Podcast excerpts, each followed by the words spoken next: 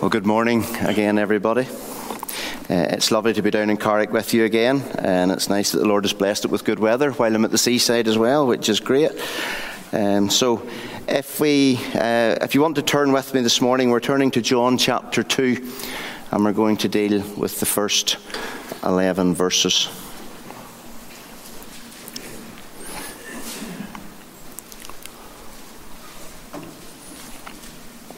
So, John chapter 2, and starting to read uh, verse 1. Let's hear what the Word of God has to say. Johnny writes, and he says, On the third day there was a wedding in Cana of Galilee, and the mother of Jesus was there. Now, both Jesus and his disciples were invited to the wedding, and when they ran out of wine, the mother of Jesus said to him, They have no wine. Jesus said to her, Woman, what does your concern have to do with me? My hour is not yet come. His mother said to the servants, Whatever he says to you, do it. Now there were there there were set there six water pots of stone according to the manner of purification of the Jews, containing twenty or thirty gallons apiece. Jesus said to them, Fill the water pots with water, and they filled them up to the brim. And he said to them, Draw some out now and take it to the master of the feast. And they took it.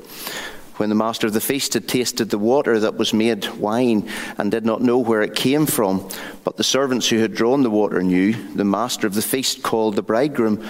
And he said to him, Every man at the beginning sets out the good wine, and when the guests have well drunk, then the inferior. You have kept the good wine until now.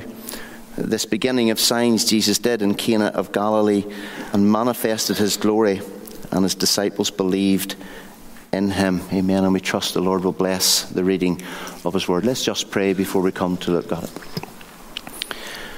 Father, if we were to do nothing else this morning than to read your holy word, then surely praise for you and your greatness would rise within us.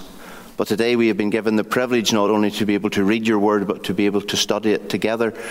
And Lord, we pray that now as we come to do that and as we come to look deeper into it, that by your Holy Spirit you will guide us and you will uh, empower us, Father, and you will give us direction for the days that lie ahead and the week that lies ahead in your will. So speak to us now using the power of your Holy Spirit through the word that you have given to us in Christ's name. Amen. John's Gospel, I don't know whether you've ever looked at it or not, but John's Gospel has been written with a very specific purpose in mind. And as John has written the Gospel, and as you read through it, you discover very quickly that that Gospel breaks down into four very significant parts. The first part is chapter 1. Chapter 1 contains from John the, the Apostle all verbal testimony about the fact that Jesus, this Jesus that we believe in, is the Creator God Himself. But yet at the same time, this Jesus also stands distinct from God, being God, but yet being with God. He goes on and he tells us that Jesus is the light, Jesus is the life, and Jesus is the Word who gave up his place and all the glory that he had in heaven to become flesh and to dwell amongst us. And he says, We beheld his glory. Chapter 1, also to back all of that up, it gives other testimonies from, from people such as John the Baptist and, and then from Jesus' own disciples, his first disciples, Andrew, Peter, John, Philip, and Nathaniel. The second section of the book, it starts in chapter 2, where we have started to read this morning, and it runs from chapter 2 through to chapter 12. And, and those chapters, they contain the public ministry of Christ as he, as he walked amongst the people, as he walked through the land of Canaan and Galilee. And it gives us insight into that ministry, both in the works of Jesus that he did and also in the words that he spoke and taught to the people around him who came to, to listen to. Section 3 is from chapter 13 through to verse or chapter 17. And those chapters they deal with the very private ministry of Jesus very specifically to his apostles and, and even more specifically in the upper room just before they have the final meal there and then they go out to the Garden of Gethsemane where Christ then is turned over uh, to the authorities and, and his life is eventually taken from him on that cross at Calvary. And then chapters 18 to 21, that's what they deal with themselves, because John tells us all about Christ's death, about his resurrection, and then about his post resurrection appearances. But as I say, this book has been written with a very specific purpose in mind, and the purpose is really summed up for us in one verse, and that is in chapter 20 and verse 20, 31, where John he writes and he says, These things are written that you may believe that Jesus is the Christ, the Son of God and that believing you may have life in his name. Now, I'll be honest. Uh, uh, what do you call it? Sorry, I forgot your name. John. John. asked me a few questions here this morning. If he'd asked me who my favourite author in the Bible is, my favourite author in the Bible is actually John himself. John is my favourite biblical writer. And I think that's because John is one of those people who had the privilege of walking every day along the, or through this earth with Jesus Christ beside him. He's seen him firsthand, he, he listened to him firsthand. But then, before he writes his gospel, he has the opportunity just to step back and think of through and, and think of what he wants to write under the inspiration of the Holy Spirit. And he becomes a, a, writer who is very specific in what he writes. He writes with this purpose in mind that we might believe. So he only takes the little bits and the snippets that he wants that will prove that Jesus Christ is the Messiah come to this world, that he is the Son of God, he is the Savior who would come to give his life for the people of this world. And that's John's whole idea within this. And that's why he's so specific in what he writes. And, and John, he even sums up how specific he is because at the end of the book he says there are many other things that Jesus did which, if they were written one by one, even the world itself could not contain the books that would be written. And so, as we come here today to look at this scene of this first miracle, not only is this first miracle very significant in what it portrays to us as Christians today, but as we look at John and we think of how specific John is, everything he writes, he writes with a purpose. And as we come into this thing, the first thing we see is this statement that John writes here as we enter chapter 2 on the third day. Now, so often when we're reading, we just, we just skim over that. And we move on to the whole, the whole miracle that happened here in, in Cana of Galilee. But that statement alone, on the third day, in the specific way that John writes, it is there for a purpose. For one thing, it gives us the time scales in which this happened. This is the third day after John the Baptist had had his run in with the Pharisees. When John the Baptist he had stood in front of them, he says, There stands one among you whom you do not know. It is he who coming after me is preferred before me, whose sandal straps I am not worthy to loose. So we're three days after that event. We're three days after the introduction of Jesus Christ into this world and into his, his ministry. But at the same time, this statement, it points us beyond that. Because this statement points us right on through to the finished work of Christ. When what happened? When on the third day he rose. That was the point where we know that Christ's ministry has now been completed. He has become the Messiah. He has become the, the Savior. He has given his life. He has shed his blood on our behalf. And as Stedman states, this is a miracle of transformation, a miracle which symbolizes bringing life out of death. As I've already said, this first miracle, it stands as a portrayal of the future ministry of Jesus Christ as the Messiah. So, what can we learn from this ministry today? What can we learn from this passage today? Well, the first thing we learn is quite simple it shows Jesus' care for others in verses 1 to 4. In the nation of Israel, you see, a wedding was a massively significant event in the lives of those who were involved in it. Probably today we would still argue that that is the case. But in the days that Jesus was uh, on the earth, it was very different because it was different from today's society. Because today the whole focus of a wedding is on the bride. It's all about how well the bride looks. It's all about the bride and what she has and, and everything about her. I remember our own wedding, and I remember every, every person that spoke to me that day says, Isn't Wilma looking well? Don't you think she's looking so well? So I agreed, being the man that I was. We went back to the hotel room after the meal, and I says, Well, answer me a question. I says, Did anybody mention how well I looked today? No. So it's all about the bride in today's world, but in those days it wasn't. Now, let me, let me just read you a, a little extract about, about a Jewish wedding as it would have happened in those days. It says there the wedding marked the culmination of the betrothal period. During that period, which often lasted for several months, the couple was considered legally man and wife, and only a divorce could terminate the betrothal. They did not, however, live together or consummate the marriage during that period. On the night of the ceremony, usually a Wednesday, the groom and his friends would go to the bride's house. They would then escort her and her attendants to the groom's house where the ceremony and banquet would be held. The whole celebration ended with the actual wedding. Now, contained in the middle of all of that, in the timescales, in those months of betrothal, there was a lot of important things happened. And one of the things that was there was the whole, uh, the, the groom showing his ability to be able to look after his new wife and to be able to care for his new wife. See, the ceremony didn't just last for a day the way we have now. But during that betrothal period, the groom would be busy making preparations for his wife. If he was a man of, of finan- or financially well off man, well, then he would probably go and build a house for him and his wife. If he wasn't so well off, what would actually happen is he would, he would link another room onto his own parents' house, which would then become the place where him and his wife would set up home and start their family. But after those preparations had been completed, it was all about the ceremony.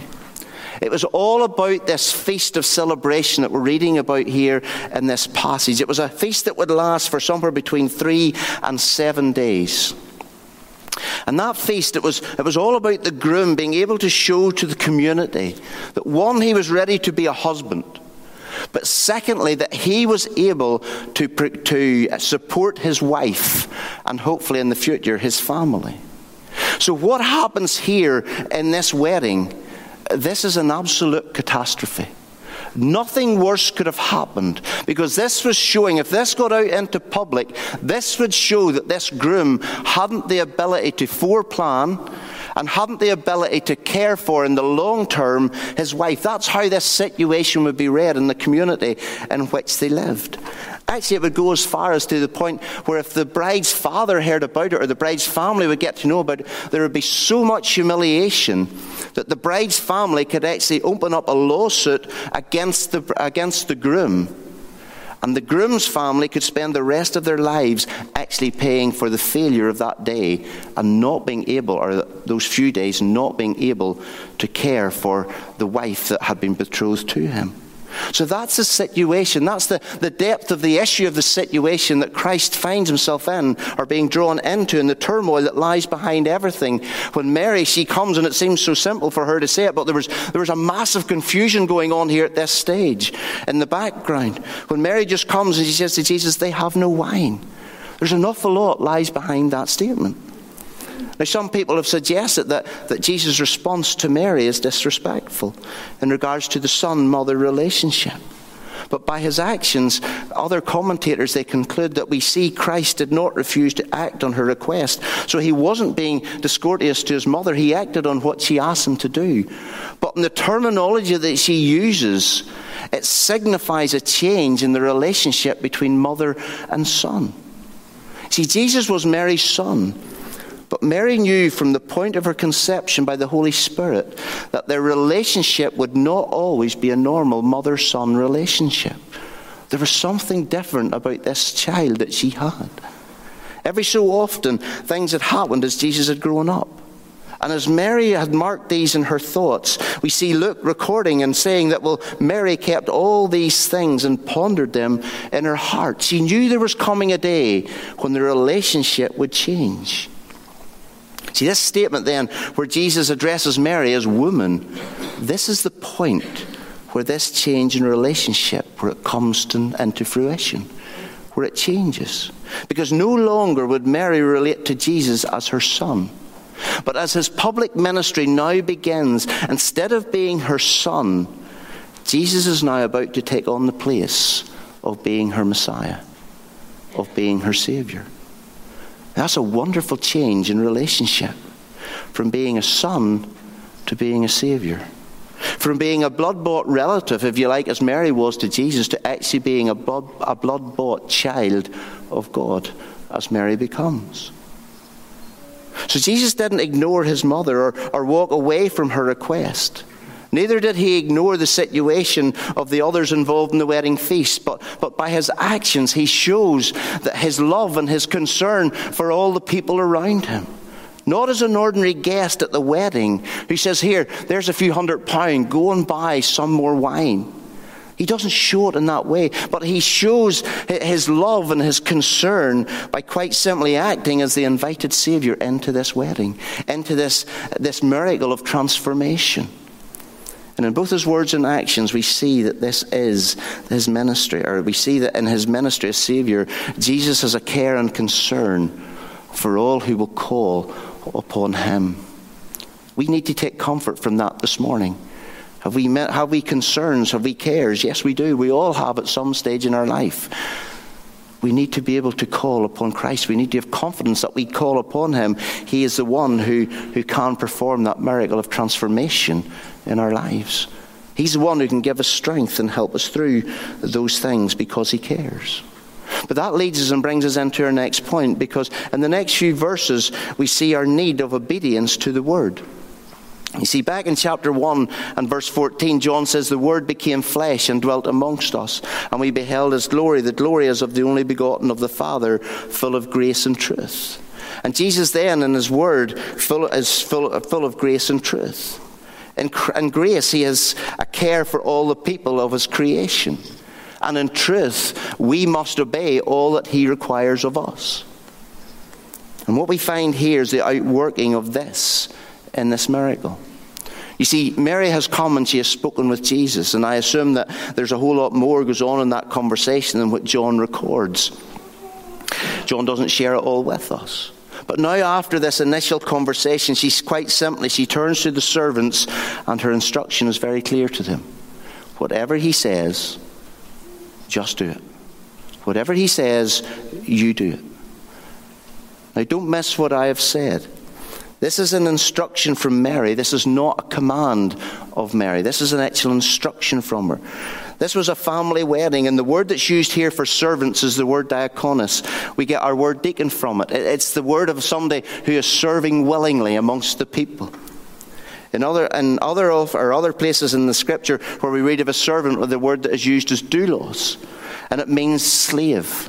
Someone who has been hired, someone who has been bought, someone who just quite simply does as they have been told they must obey because they are under the authority of the master who owns them.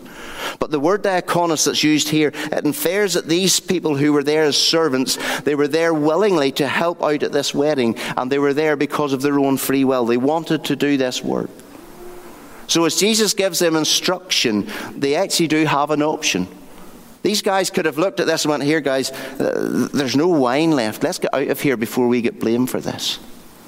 They could have lifted and they could have run and got away.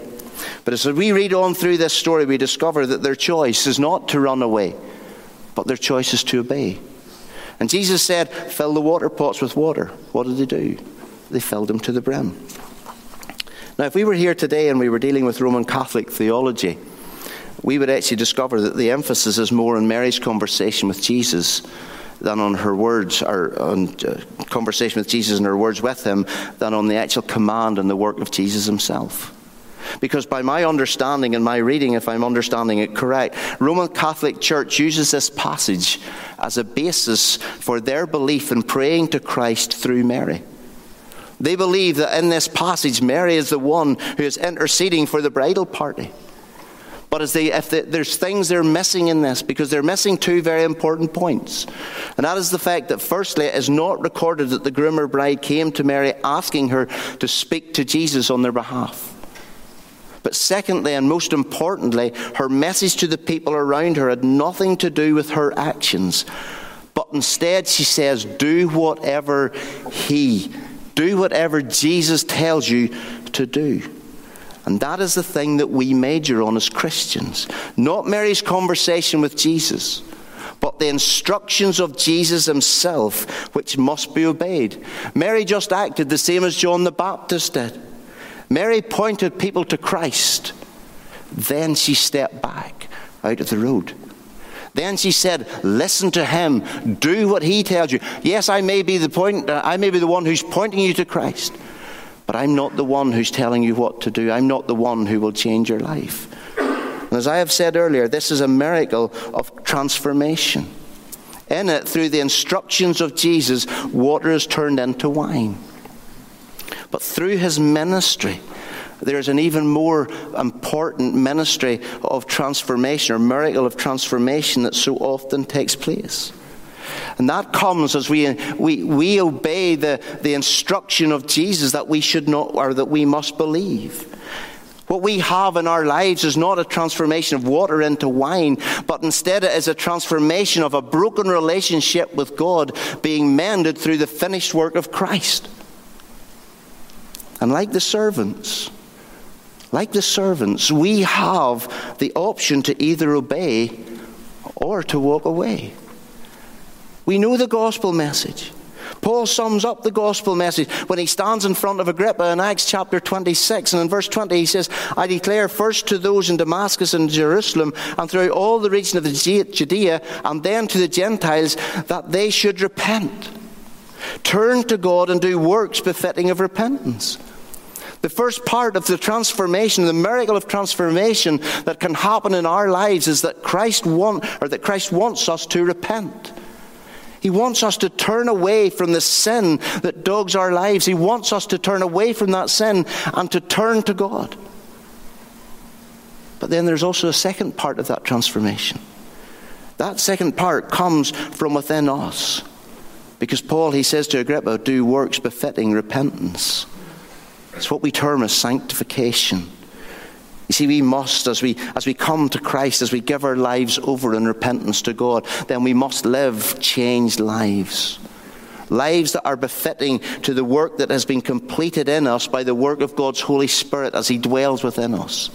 As every day He deals with us and He changes us and He, he, he works to make us more Christ like in, in the things that we do and the things that we say and in the things that we think and we get our head around that, then we, we start to understand this miracle of transformation that's going on in our lives.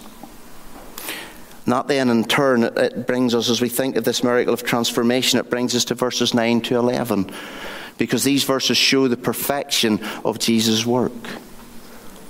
See, that's the next stage in this story.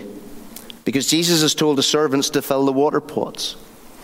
Then he has told them to, to draw out from them and, and take what, whatever comes out of those water pots to the master of the feast. The master of the feast is the person who would have tasted the wine before it would have been given to, to any of the other guests. So he says, Draw the water out, take it to him, let him taste the water before you hand it out around the rest of the party. Now, I'm sure these servants, they were petrified as they, as they were doing this. Because if this all went wrong, their heads were the first on the block. They were going to take the wrath of the master first. And I'm sure that they went with fear and trepidation as they were walking up with, with what they knew was quite simply water that had been, been poured into pots and had now been drawn out with a ladle and put into a glass. What would happen if the master of the feast, if he realized this was water? And we, uh, we'll get blamed for trying to dupe him and, and trying to make things look better than they are. But if they were worried, imagine how the groom felt. Here's the pots. They're empty. They're filled with water. They're drawn out. They're put in, the water's put into a glass. They take it up to the master of the feast, and you're watching carefully. The master of the feast takes one sip and he says, Here, you, I want to talk to you a minute. You're the groom, and I want to speak to you. I'm sure he was walking up to the master of the feast with every thought in his head, going, How do I rationalize this? How, how do I find an excuse for this? And then all of a sudden, the master of the feast, he looks at me and says, You have kept the best wine to the last. That's not the normal thing to do. You've kept the best wine to the last. You're proving not just that you can look after your wife, but how well you can look after your wife because the first is not the important, but the end is what you're aiming for. And I'm sure he just stood there speechless in front of him. That's what I would have done. But what we are seeing worked out is the perfect work of Jesus Christ. Everything about this miracle had been done with a, a quiet, simple dignity. And every request that Jesus had made had been met. Jesus gave simple commands, and the servants carried those commands out. Simple actions, but with a perfect result. And that parallels with the work of transformation that happens in each and every one of us as Christians. You see, as Christ has given his place in our lives, then we are filled with his Holy Spirit. And by his Holy Spirit, we are brought into this new relationship with God. That work, just like the wine that was uh, produced is perfect, is perfect because we are now in Christ. In John chapter 10, verses 27 to 29, Christ himself, he says about Christians, I give them eternal life, and they shall never perish. Neither shall anyone snatch them out of my hand. My Father, who has given them to me, is greater than all, and no one is able to snatch them out of my Father's hand. We have reconciliation with God to start with. That's where repentance comes into it. But then we have the sanctification, that is our ongoing life. But this is all about the reconciliation. This is all about the first step. This is all about the miracle of transformation that takes place in our lives when we give our life to the Lord Jesus Christ. Because in Christ we are safe, we are saved, and we are saved eternally. When Paul he writes to the Philippians about the work of Christ that has happened in their lives, he says, being confident of this very thing, that he who has begun a work in you will complete it until the day of Jesus Christ. You see, our salvation and the security of that salvation, thank God, and I say that reverently, thank God it is not based on our ability. It is based on the finished work of Christ Himself. It is based on the power of God to perform and complete in us His saving work. We don't need to add to it because we are complete in Christ. We are secure in Christ. And you see in the cross, when, when Christ uttered that final cry of it is finished, he didn't just do it because, oh, I have a few, I have a few breaths left in me. He meant it when he said it. The work of salvation and the way of salvation were complete. And we have to be careful, especially in today's world, that, that we don't decide where, where uh, so many churches are teaching about it. It's about us. And it's about the things that we do and the things that we have to do. Well, we don't do anything in our salvation. It is all about Christ. And we have to be certain that we are not adding anything into that because there's nothing that we have within us that can add anything to it. Christ gave his life. Christ paid the price for my sin and for your sin, and He calls us to Himself. He saves us by His grace, and He keeps us by His power. And we have nothing to do with that. Just like the transformation of the ordinary water into the perfect wine was completed by Christ, so it is in our salvation.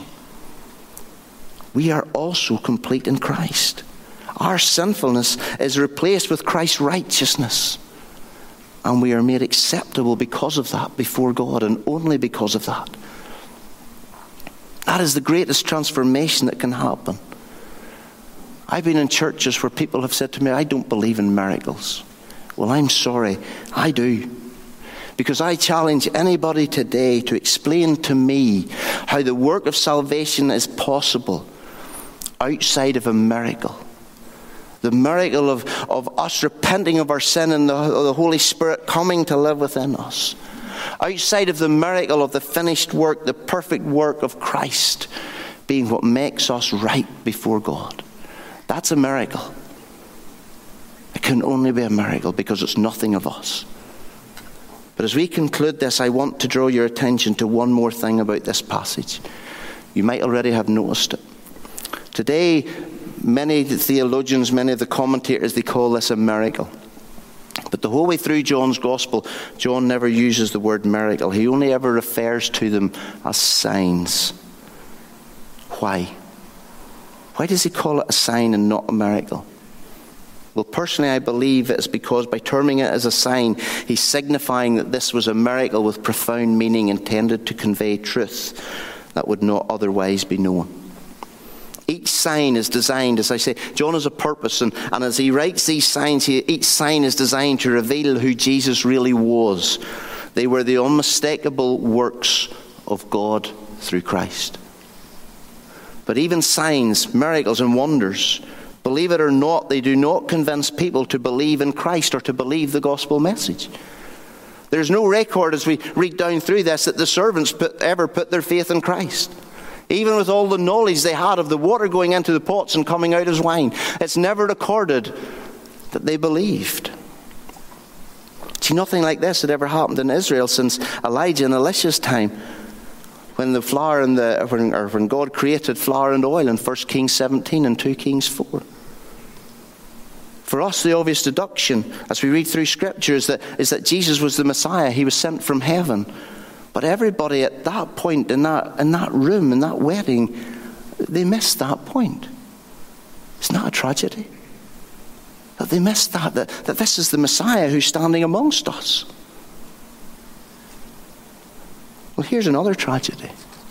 The tragedy is that so many people sit in our churches today and they also miss that point. Not just the fact that there was a wedding, but that, but that wedding and, and all that happened at that wedding, it's backed up with all the rest of the Word of God that we have.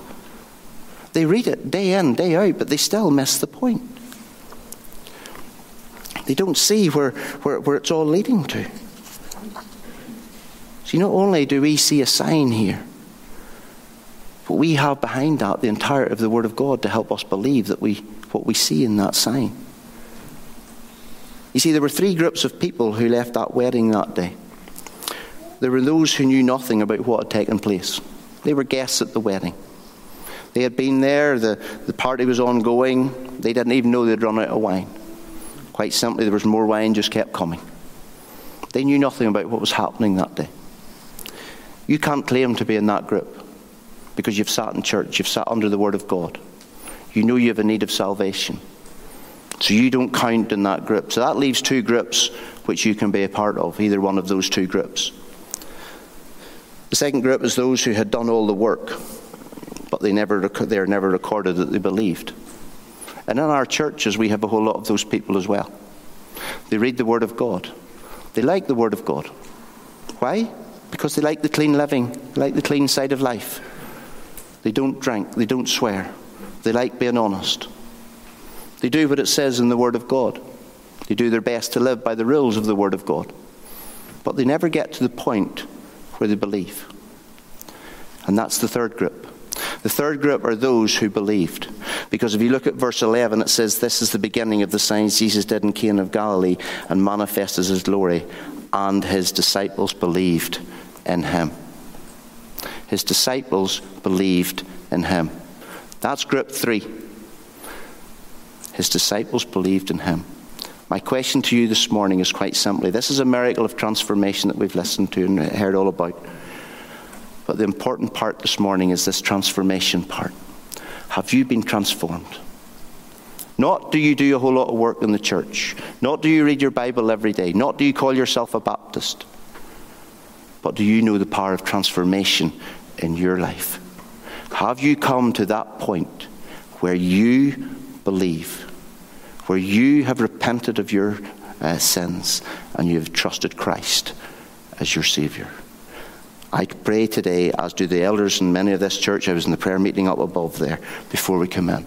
I pray that you do know and believe that Jesus is the Christ and that He is your Messiah. Let's pray as the band comes up.